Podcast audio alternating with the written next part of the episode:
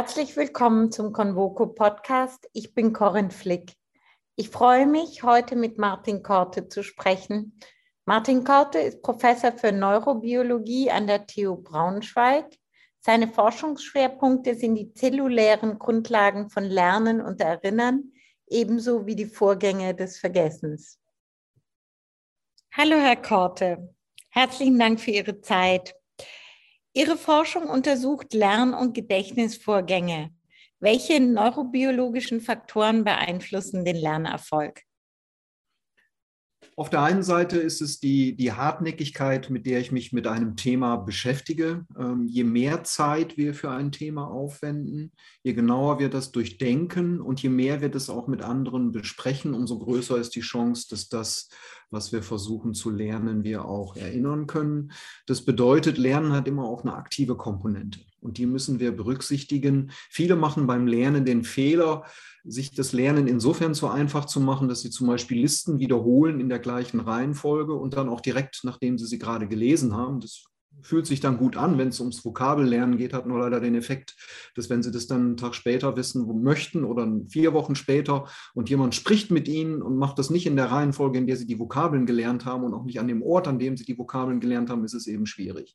Also Randbedingungen des Lernens sind eben auch die Variabilität, und zwar unser Gehirn hat die wahrscheinlich schon klug gedachte Annahme, das, was wir lernen, immer auch im assoziativen Kontext zu lernen, wo wir das lernen.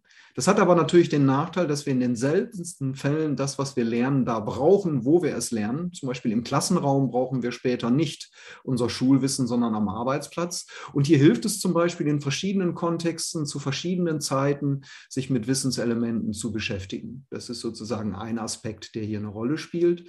Ein anderer Aspekt, der eine Rolle spielt, sobald meine eigene Neugierde geweckt ist, fällt das Lernen deutlich leichter. Und das hat etwas mit der Biochemie in unserem Gehirn zu tun, dass wir so eine Art Turbolader im Gehirn haben, der den Namen Dopamin hat, der immer dann, wenn er mit zugeschaltet wird, unser Konzentrationsvermögen steigert, unsere Aufmerksamkeit steigert und vor allen Dingen auch den Übergang vom Kurz- zum Langzeitgedächtnis erhöht. Und dies ist eine Frage der Erwartungshaltung. Wenn ich also erwarte, aus einer bestimmten Situation etwas mitzunehmen, oder erwarte, dass das wichtig ist oder ich auch erwarte, dass ich vielleicht hier positive Emotionen erfahre, zum Beispiel im Lernen mit anderen zusammen, also gibt es auch eine wichtige soziale Komponente, kann das Gelernte umso besser später auch erinnert werden. Das ist noch ein Aspekt, auf den ich auch hinweisen möchte. Wir lernen immer zu stark fokussiert auf das Abspeichern des Wissens und zu wenig auf den Abruf. Wir müssen beim Lernen immer auch den Abruf bedenken. Und das bedeutet, je aktiver wir zum Beispiel das, was wir gelernt haben, mit anderen besprechen und dadurch das Gelernte auch nochmal mit einer extra kognitiven Schleife versehen, umso leichter fällt es uns auch später, dieses Wissen wieder abzurufen, weil das Gehirn immer dann, wenn wir aktiv beim Lernen involviert sind, dem Lernen oder dem Lernstoff eine höhere Priorität einräumen. Kurz gefasst kann man sagen, wir können dann besonders gut lernen, wenn wir mit dem Lernstoff etwas assoziieren können, wenn wir glauben, dass es zukünftig von Bedeutung ist und wenn unsere Emotionen mit angeregt werden. All dies sind Randbedingungen, die der Biochemie des Gehirns helfen, Dinge gut abzuspeichern und auch so abzuspeichern, dass wir sie in verschiedenen Kontexten wieder abrufen können. Haben wir im genetischen Roulette die gleiche Chance auf Bildungserfolg oder wird dieser eher durch das soziale Umfeld festgelegt?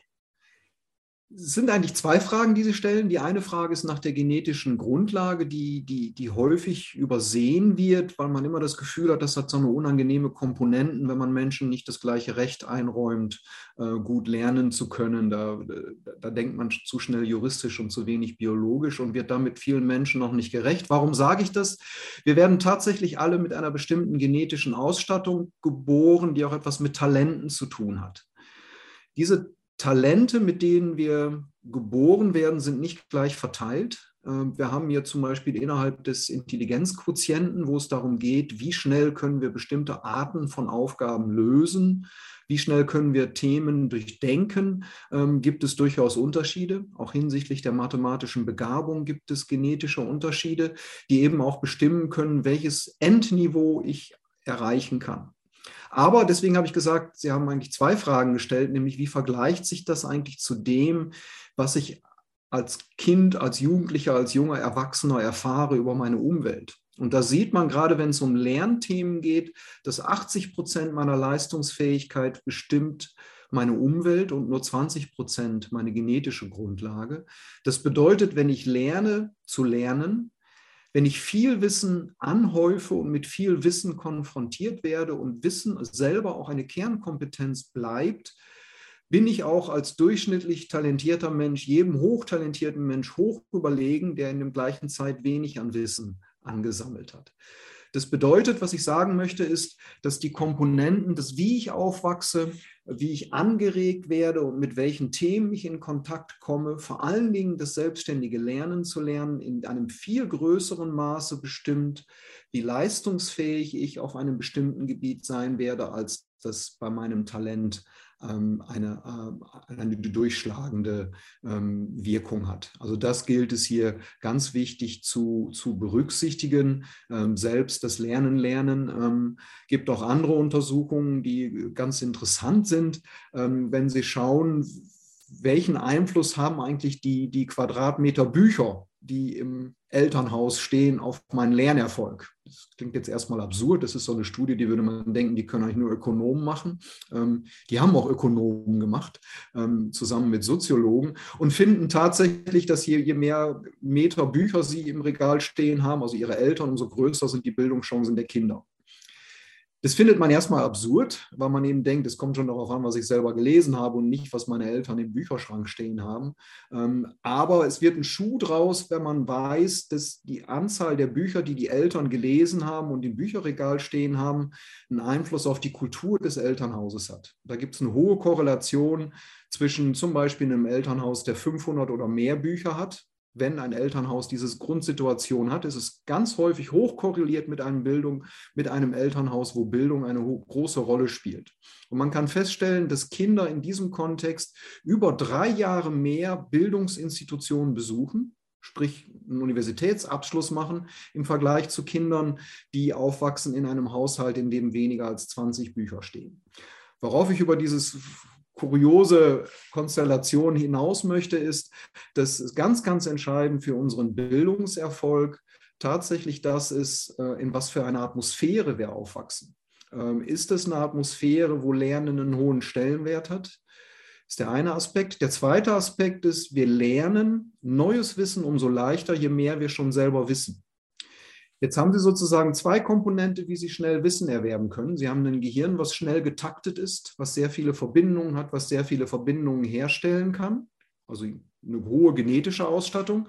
Oder Sie haben ein Gehirn, was schon viel an Wissen erworben hat, was viel gelesen hat, was viel an Wissen aufgesaugt hat. Ein solches Gehirn kann unglaublich gut neues Wissen einspeichern, weil es es assoziativ anbinden kann an bestehende Netzwerke sodass eben neues Wissen viel schneller und effektiver eingefügt werden kann im Vergleich zu einer Situation, wo wir eben wenig, wenig wissen. Und dadurch kann jemand, der auf einem Gebiet viel weiß, unglaublich schnell und wirkmächtig sein. Erstens, weil er neues Wissen schnell einfügen kann, aber zweitens auch, weil er ganz, ganz viele Dinge gar nicht berücksichtigen muss. Hier mal die Situation zwischen einem Anfänger auf einem Gebiet und jemand, der schon viel Erfahrung hat, also ein Experte, eine Expertin. Wer Experte auf einem Gebiet hat, der weiß vor allen Dingen, worauf er alles nicht achten muss. Der Begründer der Neuropsychologie, William James, hat mal gesagt, Wisdom is the art to know what to overlook. Also wichtig ist bei Klugheit und Weisheit, dass ich weiß, was ich übersehen kann.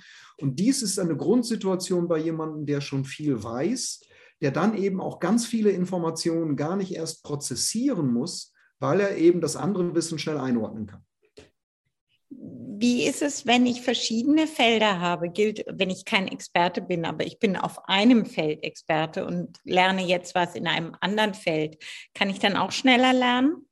Auch dann können Sie, ja. auch dann können Sie schneller lernen, weil Sie nämlich auf einer uns meist nicht bewussten Metaebene etwas darüber abgespeichert haben, wie Sie lernen wie sie ein Gebiet erforschen, wie sie, wie sie etwas recherchieren, wie sie Wissen einordnen können, wie sie nachfragen müssen, äh, um eben an die relevanten Informationen zu kommen. Das ist etwas, was einem hilft. Das merkt man auch. Ich habe zum Beispiel in meinem Labor indische Doktoranden. Die kommen alle schon hier hin und sprechen drei Sprachen. Die sprechen die lokale Sprache ihres Dorfes, die sprechen Englisch und die sprechen einen der indischen Hauptsprachen, meist das Hindi. Und dann kommen die nach Deutschland und ich bin immer baff, wie schnell die Deutsch lernen. Und das hängt unter anderem damit zusammen, dass die Kapazität und die Fakultäten, um eben prinzipiell Sprache lernen zu können, was man so an Grundmechanismen braucht, die, die sind eben vorhanden. Und das ist das, was ich meine. Wer auf einem Experte mal Gebiete, Experte ist, dem fällt es auch auf anderen Gebieten leichter, ähm, Wissen zu erwerben. Welche Schlussfolgerungen bietet die Neurobiologie mit Blick auf die Chancengleichheit? Die Neurobiologie würde in dem Fall aus Sicht eines Lernforschers eben vor allen Dingen sagen, Chancengleichheit ist dann am ehesten gegeben, wenn Menschen schon oder gerade junge Menschen schon in Bildungsinstitutionen aufwachsen, die unabhängig vom Haus, unabhängig vom Bildungsanspruch der eigenen direkten Umgebung, einem ähm, Wissenssituationen vermitteln, die allen die gleiche Chance geben, die also in gewisser Hinsicht normiert sind. Das ist das, was wir an Schule manchmal kritisieren, dass dort alles immer so auf ein bestimmtes Level normiert ist. Auf der anderen Seite ist der Vorteil, dass es jedem eine Bildungschance gibt. Ähm, also das wäre etwas, was aus neurowissenschaftlicher Sicht ähm, eine ähm, hohe Gewichtung hat. Auf der anderen Seite, und da kommen wir wieder ein bisschen zurück auf die genetischen Grundlagen, nicht alle Menschen haben für alle Gebiete die, das gleiche Talent. Also hier gilt es tatsächlich auch Unterschiede zu machen. Ich habe mich entweder mehr mit einem Thema beschäftigt und bin deswegen leistungsfähiger oder ich habe eine für ein bestimmtes Gebiet eine genetische Ausstattung mitbekommen, dass mein Gehirn hier besonders eine besonders hohe Rechenleistung hat.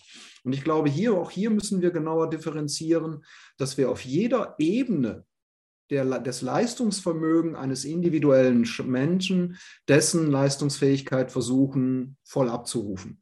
Das heißt, für mich bedeutet aus Sicht eines Neurowissenschaftlers nicht Chancengleichheit, dass alle am Ende das gleiche wissen müssen und das gleiche Niveau erreichen, sondern dass jeder im Rahmen seiner Möglichkeiten und Interesse das Niveau erreichen kann, was, womit er seine Interessen verwirklichen kann. Das bedeutet eben auch, es ist gerade aus Sicht eines Neurowissenschaftlers ganz wichtig, dass wir hier keine Diskriminierung aufgrund von Kulturen, Hautfarbe oder Geschlecht haben. Denn man sieht bei all dem, dass die kognitiven Unterschiede hier zwischen verschiedenen Kulturen, auch zwischen den Geschlechtern, dann einfach nicht vorhanden sind.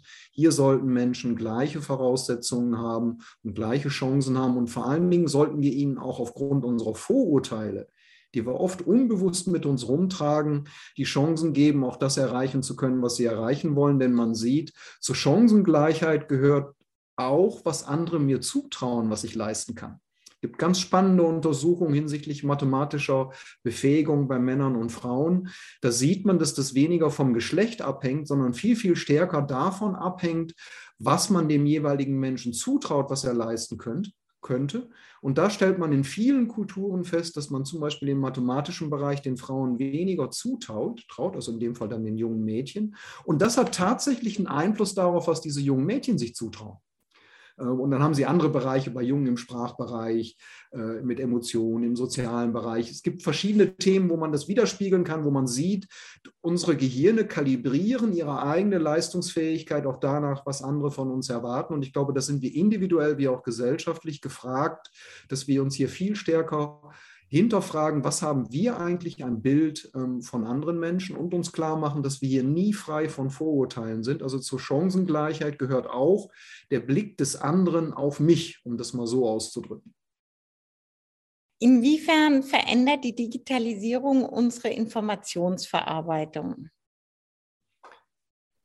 Ganz unterschiedlich. Auf der einen Seite sieht man gerade bei Digital Natives, also bei jungen Menschen, die schon ganz früh mit Internet, Smartphone und all den digitalen Möglichkeiten aufwachsen, dass gerade diese Generation immer weniger versucht, selber Wissen abzuspeichern, sondern sich immer mehr darauf verlässt, so eine Art externe Festplatte zu haben, äh, in denen sie davon ausgehen, dass sie eigentlich auf jedem Punkt dieses Planeten Wissens abrufen können und damit kein eigenes Wissen mehr abspeichern können.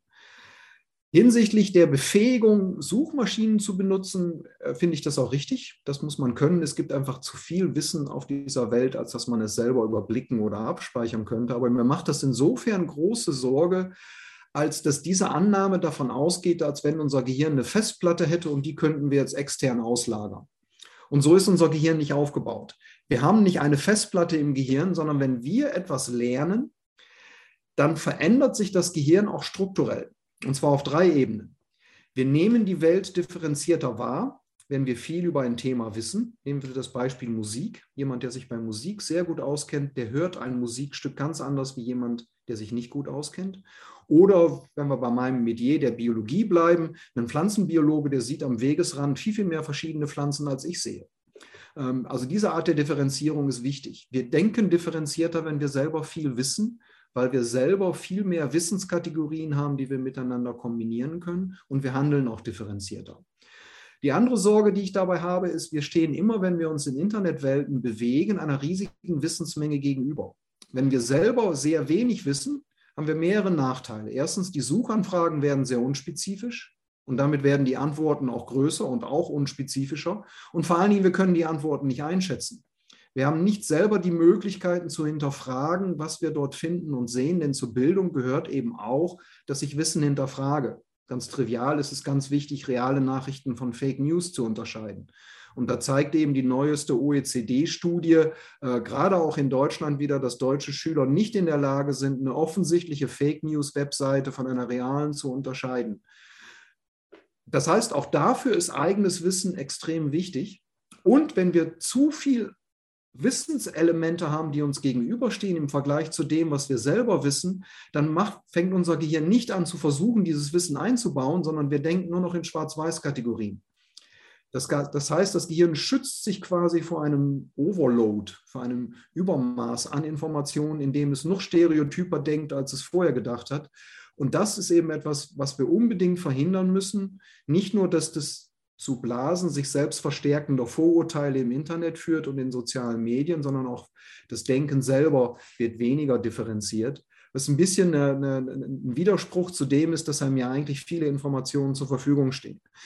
Sprich, wir müssen im Kontext der Nutzung digitaler Medien, Internetwelten eben aufpassen, dass wir die Differenziertheit des Denkens und des Erlebens nicht verlieren. Eine andere Sorge, die ich habe, ist, wenn gerade junge Menschen, ganz junge Menschen schon im Grundschulalter zu viel in, in digitalen Medien, an Bildschirmen die Welt wahrnehmen, machen sie zu wenig direkte Erfahrungen mit anderen Menschen. Denn einer der Haupt- und wichtigsten Fähigkeiten, die wir Menschen haben, ist, dass wir in die Köpfe anderer Menschen versuchen hineinzuschauen und das auch relativ erfolgreich können. Wir haben also diese Ebene so der Metakognition, wo wir eben auch so eine Theory of Mind haben, was andere Menschen denken und fühlen können. Und man kann feststellen, wenn schon kleine Kinder im Grundschulalter oder noch früher zu viel Zeit an Bildschirmen verbringen, fehlt ihnen die direkte Exposition mit ihren Freunden. Im Englischen sagt man Peers, also mit ihren Kommilitonen, mit Gleichaltrigen, ähm, um eben hier die Erfahrung zu machen, was andere Menschen denken und fühlen und das dann eben in ihre eigene, wir sagen dann so manchmal emotionale Intelligenz einzubauen für ihr Handeln. Das zweite Problem, was wir in diesem Kontext haben, ist, dass auch die mittlerweile ja junge Generation an Eltern viel zu häufig gerade mit ihrem Smartphone beschäftigt sind und mit ihren Kindern sprechen, während sie ihr Smartphone anschauen. Auch hier verliert man ganz viel an Kommunikationsmöglichkeiten, denn Kinder lernen Sprache auch über Gesichtsausdrücke, über Lippenbewegungen. Das heißt, Eltern, die ihre Kinder beim Sprechen anschauen, bewirken bei den Kindern, dass deren Sprachschatz deutlich größer wird, bis zu einem Faktor 2. Plus die Kinder können Emotionen leichter lesen, wenn sie lernen, dabei in andere Gesichter geschaut zu haben. Also hier gibt es eine ganze Reihe von Komponenten, die ganz vielschichtig sind neben den natürlich ganz vielen tollen Möglichkeiten, die diese, Internet, die diese digitalen Welten und diese sozialen Medien mit sich bringen, wer alles in Kontakt kommen kann. Oder nehmen wir jetzt die ganzen Pandemiejahre, die wir hinter uns haben, die, die ohne digitale Medien noch viel, viel ärmer und noch viel, viel schrecklicher gewesen wären. Äh, also wir haben ja auch viele Vorteile, die will ich gar nicht in Abrede stellen, aber es gibt eben auch Dinge, die mir hier als Lernforscher große Sorgen machen. Vor allen Dingen, dass ich glaube, wir müssen weiter begreifen, dass trotz der Möglichkeit, Wissen extern abzuspeichern, wir noch selber ganz, ganz viel an Wissensflöcken auch im eigenen Kopf haben müssen. Stichwort wäre hier das Extended Mind. Verändert sich dadurch unser Bewusstsein und wenn ja, wie? Ob sich unser Bewusstsein verändert, das muss man abwarten. Was man definitiv sieht, dass zum Beispiel das Selbstbewusstsein und das Selbstbild junger Menschen, die ständig andere Bilder bei Instagram sehen, die ja alle hochpoliert sind, ähm, die hoch aufbereitet sind und die eine Welt vorspiegeln, die sowohl ästhetisch wie auch vom Umfeld her an der Perfektion knapp vorbeischlittern. Ähm, dies hat einen Einfluss auf das Selbstbild junger Menschen auf sich interessanterweise sogar auch auf die jungen Menschen, die wissen, dass ja die Bilder, die sie dort sehen, alle schon ähm, digital verändert wurden. Das verhindert aber nicht, dass das Selbstbild sich hier verändert. Das andere, was wir feststellen, ist, dass wir so eine Art kommunikatives Gedächtnis haben, kollektives Gedächtnis. Das heißt, das, was ich selber über bestimmte Ereignisse wahrnehme, ist auch stark über das geprägt, was über soziale Medien weitergegeben wird. Man kann auch feststellen, dass Menschen die Dinge besser erinnern, die sie selber gepostet haben. Und das hat natürlich eine bestimmte Selektion. Was sozusagen gebe ich jetzt an anderen weiter und was nicht, sodass eben man sieht, da man eben auch sehr stark durch das geprägt ist, was man über sich verändert, äh, merkt man, wie hier einfach auch die Nutzung digitaler Medien auch unser Selbstbild verändern und das, was wir erinnern. Auf der anderen Seite gibt es einem natürlich auch eine Möglichkeit, insofern ein erweitertes Erfahrungshorizont zu haben, weil ich eben auch die Erfahrungen von Menschen mit denen teilen kann, mit denen ich gerade nicht direkt zusammen bin. Also insofern verändert es definitiv ähm, sowohl unser gesellschaftliches Bewusstsein als auch in unser individuelles Bewusstsein. Das ist das eigene Narrativ, was sich verändert. Ich denke, Sie bringen es auf den Punkt, das ist genau das der entscheidende Begriff. Ähm, jetzt ist das Internet ja dabei, in die dritte Stufe zu kommen. Die Social Media ist nicht mehr so interessant. Jetzt kommt das Metaverse oder das Verse. Worin sehen Sie die Gefahren für unser Gehirn, die sich durch Virtual Reality ergeben? Erstmal glaube ich, dass es grundsätzlich keine Gefahr gibt. Unsere Gehirne können hier sehr wohl unterscheiden, ob sie, ob sie eine 3D-Brille aufhaben oder ob sie etwas ähm, real erleben. Es erweitert unseren Erfahrungshorizont. Wir nutzen das zum Beispiel in der Ausbildung, in der Laborausbildung, wo eben Studierende bestimmte Experimente jetzt tatsächlich mit einer 3D-Brille machen müssen, ohne mit teuren und manchmal auch gefährlichen Substanzen hantieren zu müssen. Die Gefahr kommt in dem Moment zustande, wo man in diese Welten über Suchtkomponenten hineingesaugt wird. Weil ich meine, dass wir das jetzt in der Ausbildung benutzen, wird ja die Ausnahme bleiben, sondern Virtual Realities werden benutzt, um in Spielewelten einzusteigen, die schon jetzt ein ganz hohes Suchtpotenzial haben. Und je echter mir diese Welten vorkommen, je mehr sie an, an positiv-sensorischen Informationen sie liefern, umso größer ist die Gefahr, dass man in diese Welten nicht nur hineingesaugt wird, sondern eben hier auch länger hineingesaugt wird, als das eigentlich für uns gut wird, beziehungsweise ist es natürlich dann irgendwann auch angenehmer, in solchen virtuellen Welten unterwegs zu sein, wo einem erstmal nichts wehtut, wo man die Welt gestalten kann, ähm, wie man möchte, als sich in realen Welten mit Widerständen rumzuschlagen. Äh, also hier muss man aufpassen, dass man die, die Balance hält zwischen dem Aufenthalt in virtuellen Welten und in realen Welten, damit man eben auch hier im echten Leben mit echten Menschen echte Erfahrungen macht, äh, sowohl an sich wie auch eben an anderen erlebt. Ähm, also das sind sozusagen Dinge, wo man aufpassen muss. Denken Sie, dass sich das Menschsein dadurch verändert? Ich habe dann zwei, wahrscheinlich zwei Korinths, zwei Leben kann ich schwer einschätzen. Grundsätzlich glaube ich, dass unser Menschsein sich im Laufe der gesamten Kulturgeschichte immer wieder verändert hat. Auch der Buchdruck hat unser Menschsein maßgeblich verändert. Verschiedene politische Konstellationen ähm, verändern unser Menschsein, ob man in der Monarchie, ob man in der Demokratie lebt, in der Autokratie. All das macht, macht ganz viel an unserem Menschenbild aus. Äh, den Anspruch auf, der Aufklärung zum Beispiel macht ganz viel an unserem Menschenbild. Auf welchem Stellenwert räumt man den Naturwissenschaften ein? Und ich glaube im Zuge dessen, dass auch die digitale Medien und auch, wenn man immer stärker, ich sag mal, ein Avatar für sich in virtuellen Welten real werden lassen kann, äh, wird auch das unser Menschsein beeinflussen. Äh, wir müssen sehen, wie stark wir als Menschen in der Lage sind, hier zwischen diesen Welten zu differenzieren. Ähm, ich kann nur sagen, dass ich vor allen Dingen in jungen Jahren, wo man irgendwie noch viel, viel mehr Zeit fürs Lesen hatte oder wahrscheinlich hatte man nicht mehr Zeit dafür, sondern die Konsequenzen waren einem egal. Dann hat man eben andere Dinge nicht gemacht. Ich weiß, dass ich in Bücherwelten richtig hineingesaugt werden konnte. Ich weiß nur, wie ich eigentlich fürs Abitur hätte lernen müssen und habe dummerweise zu der Zeit Dostoevsky entdeckt und habe alle seine großen Romane gelesen. Wir hatten ja auch gerade ein besonderes äh, Jahreszahl von Dostoevsky, da bin ich nochmal Dostoevsky dran erinnert worden. Ich habe eigentlich mein Abitur enorm gefährdet, indem ich voll in diese Bücher hineingesaugt wurde, aber ich wurde auch wieder hinausgeworfen. Also ich äh, habe mich da auch wieder in der realen Welt zurechtgefunden, auch mein Abitur geschafft und alles, also ist dann alles gut gegangen. Ähm, aber sozusagen, es gibt hier Gefahren, in Welten hineingesaugt zu werden, aber ich glaube, dass prinzipiell über die Reflexionsfähigkeit unserer Gehirne wir immer die Möglichkeit haben, auch dann die, die, die Welten wieder zu verlassen, in realen Welten klarzukommen. Und was man bisher sieht, ist, wir haben ja jetzt schon eine Generation an Jugendlichen, an jungen Menschen, die sehr viel in Spielewelten verbracht haben, wo sie ja alle schon verschiedene Rollen eingenommen haben. Und ich habe das Gefühl, die können durchaus differenzieren, ob sie in einem ähm, Spiel sind oder ob sie mit echten Freunden ähm, irgendwo zusammen sind. Kann die Digitalisierung Bildungschancen angleichen oder sehen Sie eher die Gefahr, dass bestehende Unterschiede verstärkt werden? Alle Daten, die wir bisher haben, zeigen leider, dass äh, Unterschiede verstärkt werden. Äh, man hatte immer die Hoffnung, gerade beim Einsatz digitaler Medien war immer der Anspruch, man kann sich jetzt endlich individuell auf das Niveau eines jeden einzelnen Schülers bewegen, was ein Lehrer nicht kann. Der muss sich immer an so einem bestimmten Mittelwert bewegen, der kann sich nicht auf 30 einzelne Gehirne einlassen. Ein Tablet kann das kann in der Geschwindigkeit desjenigen, der am Tablet sitzt, ähm, dann eben lernen, ein Lernfeedback geben ähm, und so weiter. Da hatte man große Hoffnung. Und diese Komponente im Übrigen stimmt ja auch.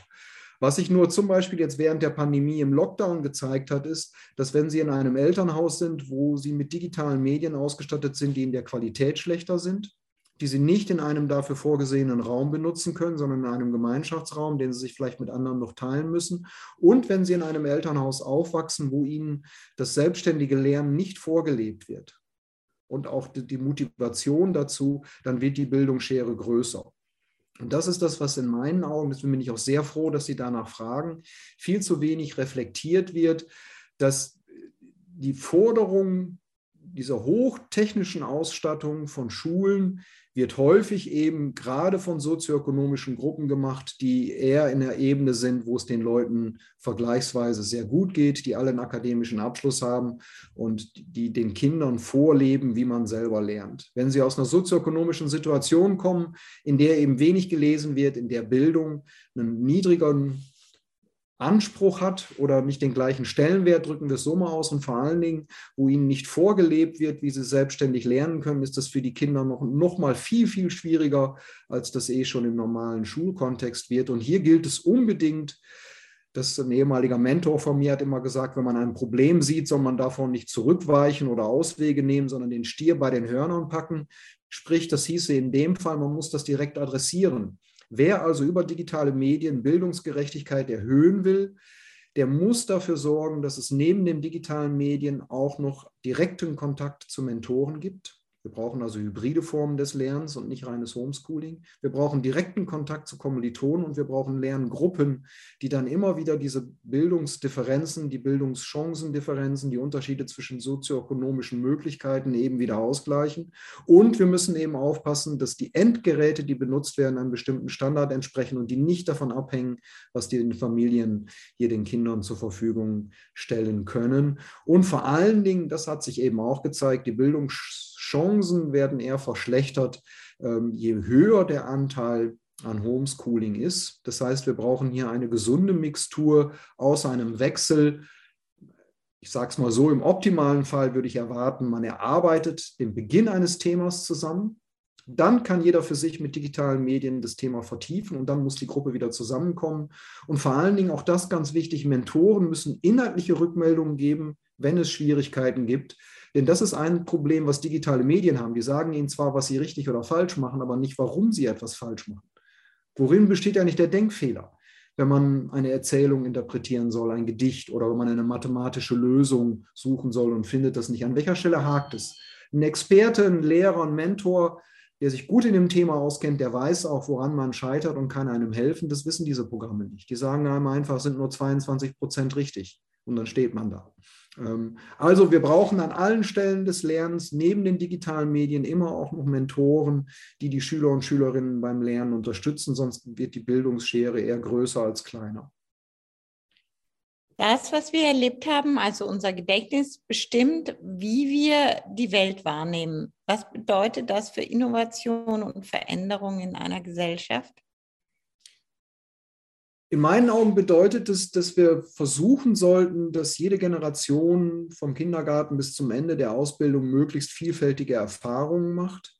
Denn je vielfältiger, je differenzierter meine Erfahrungen sind und das, was ich eben in meinem Gedächtnis auch abspeiche, umso differenzierter kann ich eben auch die Gegenwart und die Zukunft visualisieren. Und zwar, wir glauben ja immer so im Zeitfall, das Gedächtnis wäre nur wichtig, um die Vergangenheit zu gestalten. Dabei zeigt sich, dass das, was wir uns für die Zukunft vorstellen können, wir mit Hilfe unseres Gedächtnisses machen. Das bedeutet, wenn wir versuchen, innovativ zu sein, wenn wir uns versuchen, die Zukunft vorzustellen, wenn wir versuchen, etwas zu erfinden, sind zunächst mal die gleichen Gehirnareale aktiv, die zum Gedächtnis gehören, die ich brauche, um die Vergangenheit wieder erleben zu können. Das heißt, wir benutzen die Reichhaltigkeit unseres Gedächtnisses, um die Zukunft uns vorzustellen, nur dass wir hier die individuellen Erlebnisse, die Fakten, die wir abgespeichert haben, versuchen neu zu assoziieren, neu zusammenzuwürfeln, äh, auf ganz neue Art und Weise. Ich erkläre das manchmal so, dass ich sage, Sie haben einen Drei-Sterne-Koch zu Gast und sagen dem so, jetzt koch mir was Tolles und mach das aus den Sachen, die ich im Kühlschrank habe. Und dann wundert man sich, auf was für Ideen der kommt. Ähm, und so gibt es eben verschiedene Bereiche des Wissens, die man braucht, um eben die Zukunft imaginieren zu können, um, um innovativ zu sein. Bedeutet aber eben auch hier, ich brauche hier reichhaltige eigene Erfahrungen, um eben auch zukünftig auf tolle Ideen zu kommen. Oder ein anderes Beispiel, wir sind immer wieder fasziniert, wie kreativ Einstein war und was der sich für neue Dinge hat ausgedacht. Und manchmal hört man dann in Kreativitätssinnnahmen, wir müssen jetzt alles vergessen, was wir vorher gewusst haben, denn so hat auch Einstein seine neuen Erfindungen gemacht. Nein, hat er nicht. Einstein hatte jahrelang Erfahrung, hochqualitativ als erfahrener Physiker, bevor er seine ersten weitreichenden Artikel veröffentlicht hatten zu speziellen und allgemeinen Relativitätstheorien ähm, und zu Elektroneneffekten beim Licht. All das war nur möglich, weil er schon unglaublich viel wusste, aber dann tatsächlich dieses Wissen auf eine Art und Weise miteinander kombiniert hat, wie man das vorher eben noch nicht auf diese Art erlebt hatte. Und daran sieht man eben, welche wichtige Bedeutung auch unser Gedächtnis für die Vorstellungen für die Zukunft hat.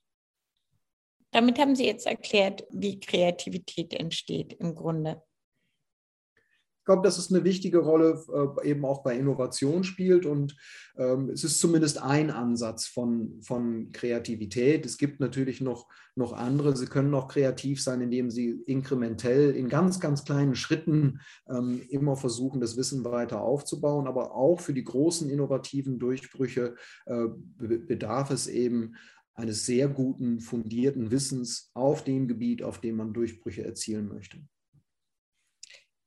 Wie vergleichen wir uns mit anderen? Wie schließen wir Gruppen ein oder aus? Zunächst mal muss man sagen, wir haben die, die, manchmal unter ethischen Gesichtspunkten unangenehme Angewohnheit, die, die Welt immer sehr schnell in Kategorien einzuteilen und auch in einfache Kategorien. Das kommt evolutiv daher, dass in Zeiten, in denen sich unser Gehirn in seinen Fähigkeiten herausgebildet hat, das schnelle Entscheiden wichtig war.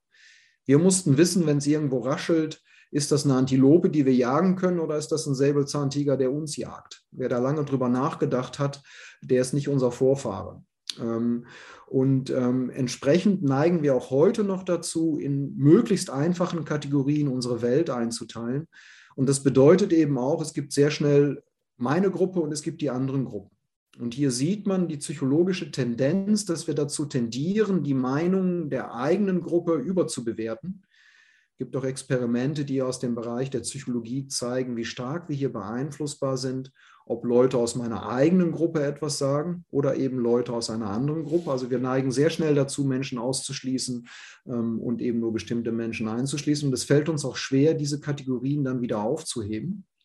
Zum Glück, auch das haben wir evolutiv erfunden, dass es natürlich nicht damit getan ist, nur schnelle Entscheidungen zu treffen, sondern manchmal ist es eben auch wichtig, reflektierte Entscheidungen zu treffen, die langfristige Konsequenzen haben. Dafür haben wir einen riesigen Stirnlappen, der es uns erlaubt, über unser Denken nachzudenken, über unsere Handlungen nachzudenken und auch über Kategorien nachzudenken. Ähm, und das ist eine ganz wichtige Voraussetzung, um eben auch hier im gesellschaftlichen Kontext handeln zu können, um Gruppen wieder auflösen zu können. Aber wir neigen eben zu diesem Kategoriendenken. Gibt es ein schönes philosophisches Problem, wann ist ein Sandhaufen ein Sandhaufen? Eine wunderbare Frage, die einem so irrelevant scheint, bis man anfängt, einen Sandkorn auf dem nächsten aufzuhäufen und immer sagt, nee, da liegen nur Sandkörner auf Sandkörner und dann guckt man das nächste Mal hin und sagt, hey, da ist ein Sandhaufen aber kein einzelnes Sandkorn hat den Unterschied zwischen dem Haufen und dem Sandkorn gemacht, sondern dass wir hier in Kategorien denken. Wir müssen auch in Kategorien denken, um handlungsfähig zu bleiben. Wir alle kennen kluge Menschen, die die Welt in so viele verschiedene differenzierte Kategorien einhandeln, dass bis, oder unterteilen, bis die diese Kategorien alle unterteilt haben, ist die Handlung zu weit weg. Ähm, also wir brauchen eine Mixtur, ähm, eben auch, wenn es um Beziehungen zu anderen Menschen geht, dass wir uns einer Gruppe zugehörig fühlen. Das kann uns auch sehr motivieren. Ähm, manchmal brauchen wir das auch als Kompetition gegen eine andere Gruppe, aber wir brauchen auch die Reflexion darüber, ähm, dass wir manchmal sehr schnell darin sind, darin sind, Gruppen zu bilden. Äh, manchmal ist es nur die Hautfarbe, manchmal ist es, was Menschen essen, wo sie herkommen. Ähm, auch da ist es ganz, ganz wichtig, ein differenziertes Weltbild äh, zu behalten, weil ich dann eben nicht nur die Menschen meiner eigenen Gruppe differenziert sehe, sondern eben auch die Menschen der anderen Gruppe, denn man neigt dazu, die Menschen einer anderen Gruppe viel undifferenzierter zu sehen. Man muss also sich mehr Mühe geben, hinzuschauen. Der andere Aspekt ist, mit wem und wie vergleichen wir uns. Im Grunde ist für unser Wohlbefinden entscheidend, wie sich die Menschen in unserer direkten Umgebung, wie es denen geht. Damit vergleichen, damit vergleichen wir uns. Das heißt, wenn wir aus einem Land kommen mit einem hohen sozioökonomischen Status, mit einem Gesundheitswesen, was sehr gut funktioniert, vergleichen Sie Deutschland heute von vor 30, 50 oder 100 Jahren, äh, dann äh, vergleichen wir uns aber nicht mit dem Deutschland vor 30 Jahren wo noch viel, viel mehr Menschen an Übergewicht gestorben sind, wo die Lebenserwartung noch zehn Jahre schlechter war, wo viel, viel mehr Menschen fast um den Faktor zehn im, im Straßenverkehr gestorben sind, auch gerade Kinder. All das ist weg und trotzdem ist die Gesellschaft nicht glücklicher geworden. Sogar im Gegenteil. Ähm, man sieht hier sogar gewisse rückläufige Tendenzen, weil man sich immer mit dem Wohlstand des Nachbarn vergleicht. Ähm, auch das äh, gilt es immer wieder zu reflektieren, dass man hier versucht, aus diesen schnellen Denkalgorithmen des Vergleiches hinauszukommen und eher versucht, eine globale Perspektive ähm, zumindest immer auch wieder einzunehmen, um eben auch zu schauen, wie ist das im historischen Kontext und wie ist es hier im Kontext mit anderen Ländern, mit anderen Gesellschaften, wenn ich hier meine eigene Zufriedenheit hinterfrage ähm, oder wenn ich eben auch ähm, gesellschaftliche Umstände kritisiere, äh, dass man sich immer auch wieder klar macht, man sollte natürlich seine Kritik immer danach ausrichten, was möglich ist. Auf der anderen Seite ist es manchmal, glaube ich, auch ganz gut, mal zu schauen, wie war das eigentlich vor einigen Jahren und wie ist es eigentlich in anderen Ländern. Mhm. Sie kommen immer auf einen Punkt wieder zurück im Grunde. Das ist das sich selbst klar machen, sich zu hinterfragen oder die Kategorien zu hinterfragen, kritisch dem eigenen Denken zu sein und das, Denk, das eigene Denken wieder aus den eingefahrenen Fahrbahnen rauszuholen. Ja, das fasst es wunderbar zusammen. Sie beschäftigen sich auch mit Gehirnerkrankungen. Inwiefern bestimmen unsere Genetik oder das biologische Geschlecht unser Risiko zu erkranken? Als Gehirnforscher beschäftige ich mich natürlich insbesondere mit Gehirnerkrankungen. Hier sieht man, dass es ganz klar eine genetische Komponente gibt. Ähm, man sieht aber auch, dass in einem viel stärkeren Maßnahmen, in einem viel stärkeren Maße bei Gehirnerkrankungen unser Lebensstil eine große Rolle spielt. Wir erforschen zum Beispiel die Alzheimer-Erkrankung. Ähm, die hat eine ganz hohe äh, Alterskomponente.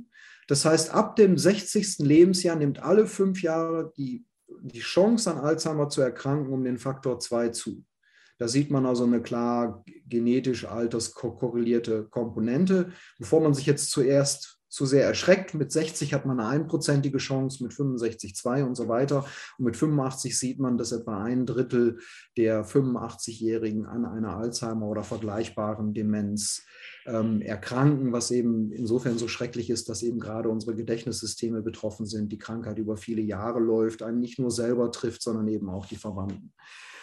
Man sieht aber, dass man das Auftreten dieser Erkrankung durch seinen Lebensstil massiv beeinflussen kann. Zum Beispiel, ob man raucht oder nicht raucht, äh, ob man übergewichtig ist oder ob man nicht übergewichtig ist, äh, ob man bereit ist, ein Leben lang zu lernen. Oder ein anderer Faktor, den man immer gar nicht mit dem Gehirn in, in Bezug setzt, ist, äh, treibe ich Sport, bewege ich mich regelmäßig. Und dies kann tatsächlich dazu führen, dass man die Krankheit um sieben Jahre nach hinten schieben kann. Also gerade sportliche Aktivität ist hier wichtig. Also ich verhindere die Krankheit nicht, sondern ich lege sie nach hinten. Und das macht einen riesigen Unterschied, ob ich mit 80 erkranke oder mit 87 oder manchmal sage ich spaßeshalber, macht einen riesigen Unterschied, ob ich mit 85 daran erkranke oder mit 92, wenn ich schon tot bin. Also worauf ich hinaus möchte, ist, dass über die Art, wie wir leben, wie wir uns ernähren, wie wir mit Übergewicht umgehen, ähm, wir eben auch beeinflussen, äh, welche Krankheiten das Gehirn erreichen. Oder nehmen Sie das Thema Schlaganfall. Ganz hohe Risikokomponente ist hier der Bluthochdruck. Und äh, auch das tolerieren unsere Körper, unsere Gehirne für Jahrzehnte und viele meinen, sie müssten dann nichts dagegen tun.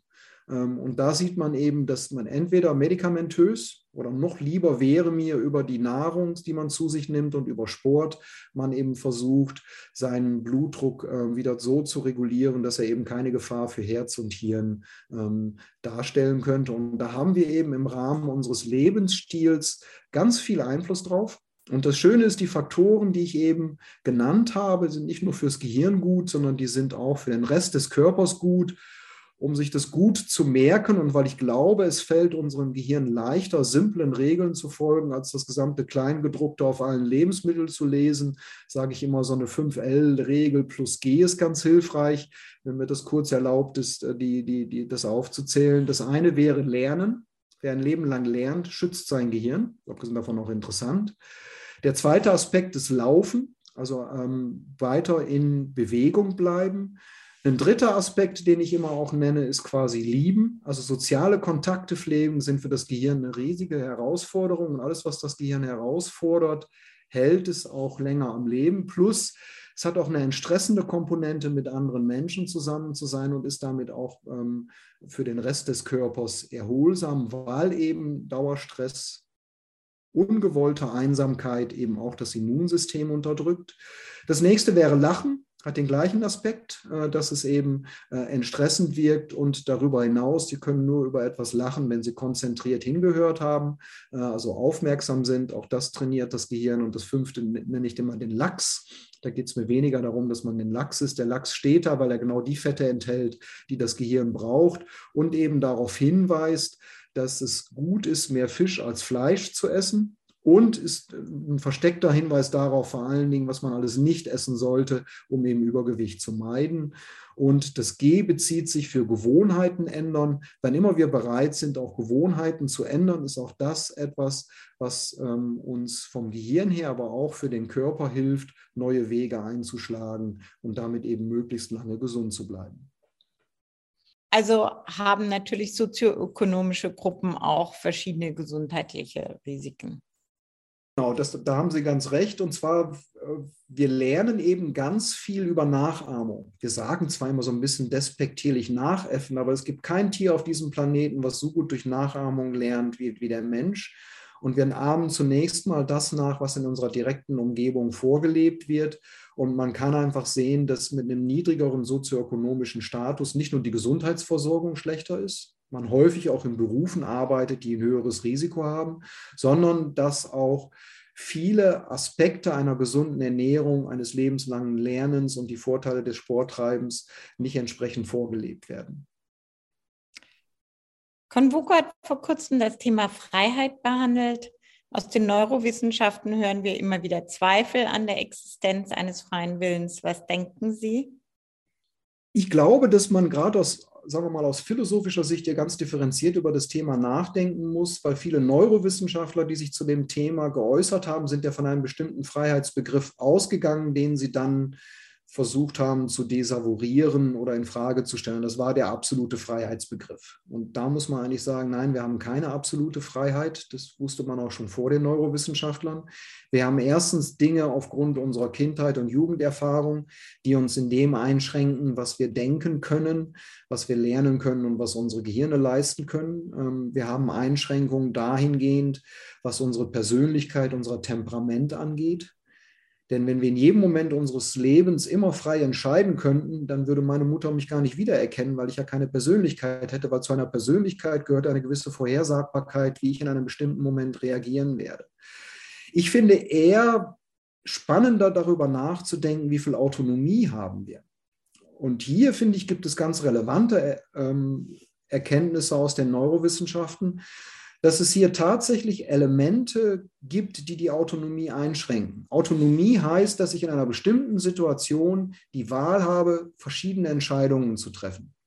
Und je mehr ein Mensch erlebt hat an verschiedenen Entscheidungsszenarien und Entscheidungsmöglichkeiten, umso eher ist er in einer bestimmten Situation in der Lage, ähm, diese Entscheidungen auch differenziert äh, zu treffen. Nehmen Sie das Beispiel, was man lange nicht verstanden hat, Kinder, die ihn, also Menschen, die als Erwachsene ähm, andere misshandeln, andere, also gerade ihre eigenen Kinder sind häufig als Kinder auch misshandelt worden. Man würde doch gerade jetzt denken, dass Kinder, die das erlebt haben, selbst misshandelt worden zu sein, diejenigen sind, die am allerwenigsten selber die eigenen Kinder misshandeln. Und das ist eben, was man oft nicht erlebt. Und das ist eben, dass man das, was einem vorgelebt wird, weiterlebt. Ähm, dass wenn man vorgelebt bekommt, erstmal zuzuschlagen und dann zu fragen, hat man zumindest eine höhere das Risiko, dass man das selber auch macht. Also ich glaube, wir müssen hier aufpassen, dass wir Gehirne so ausstatten, dass sie differenziert in einer Situation über Handlungsalternativen nachdenken können. Das erhöht die Autonomie. Wir haben auf der anderen Seite auch Erkrankungen des Gehirns, sowohl genetische Dispositionen ähm, als auch akute Erkrankungen, die die Handlungsmöglichkeiten ganz stark einschränken können. Manchmal sind das Tumore, die im Gehirn wachsen, die bestimmte Gehirnareale, die uns helfen, über zum Beispiel über moralische Probleme nachzudenken, inaktivieren. Wir haben ähm, Virusinfektionen, die manchmal das Gehirn betreffen, äh, die hier zu Ausfällen führen. Ähm, also worauf ich hinaus möchte, ist, dass ich glaube, dass, dass Neurowissenschaftler ganz grundsätzlich zur Willensfreiheitsdebatte wenig beitragen können. Dass wir beitragen können, wenn es darum geht, wurde die Autonomie eines Menschen in einer bestimmten Situation, zum Beispiel durch Krankheiten, eingeschränkt. Und wir können als Neurowissenschaftler darauf hinweisen, wie wichtig es für die Zukunft eines jungen Menschen ist, autonom verschiedene Entscheidungsszenarien zu entwerfen, dass wir auch, wenn diese Kinder und Jugendlichen aufwachsen, wir ihnen genau diese Möglichkeiten, über so etwas nachzudenken, methodisch mit an die Hand geben, sie also differenziert erziehen, reflektierend erziehen und immer auch aufzeigen, dass es zu jeder Lösung auch eine mögliche Alternative gibt. Dieses kontrafaktische Denken ist etwas, was ich, was ich gerade in unseren Schulen häufig, häufig vermisse. Da hat man immer das Gefühl, das läuft immer auf einen Punkt hinaus. Dabei gibt es eben immer verschiedene Wege, die zum Ziel führen. Und wenn man diese Art des Denkens lernt, hat man seine Autonomie erhöht, selbst in dem Fall, wo man nichts über sein Gehirn weiß. Das ist ein toller Punkt. Ja, kontrafaktisches Denken. Die Gegensätze zusammendenken auch, wie in der Quantentheorie oder so. Ganz genau, ja. Wie wird unsere Welt in fünf Jahren aussehen? Ich bin ganz gespannt, wie sie dann aussehen wird. Ich glaube, sie wird ganz viele Eckpunkte haben, die wir heute noch haben. Ich hoffe immer noch, dass es äh, weniger Armut gibt, weniger Hungersnöte und weniger Kriege. Ähm, ob das der Fall sein wird, ähm, mag wishful thinking sein. Aber das sind die Hoffnungen, die ich in fünf Jahren habe. Vor allen Dingen würde ich mir wünschen, dass ähm, es keine Kinder mehr auf der Welt gibt, die verhungern müssen oder die an Krankheiten sterben, weil ihnen hierzu die entsprechenden Impfstoffe nicht zur Verfügung gestellt werden. Also Sie sehen, ich habe wenig eine Vorstellung, was in fünf Jahren ist, aber ich habe Wunschvorstellungen, äh, was, ich, äh, was ich erwarten würde, erwarten wollen, sehen würde. Möchte. gut. Herzlichen Dank, Herr Korte. Super gut.